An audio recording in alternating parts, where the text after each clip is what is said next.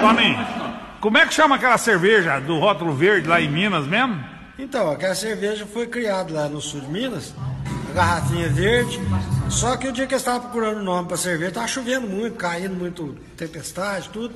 Aí o mineirinho olhou lá do fundo e falou assim: Nossa, vai cair um raio! Aí o outro lá de fora falou: Heineken!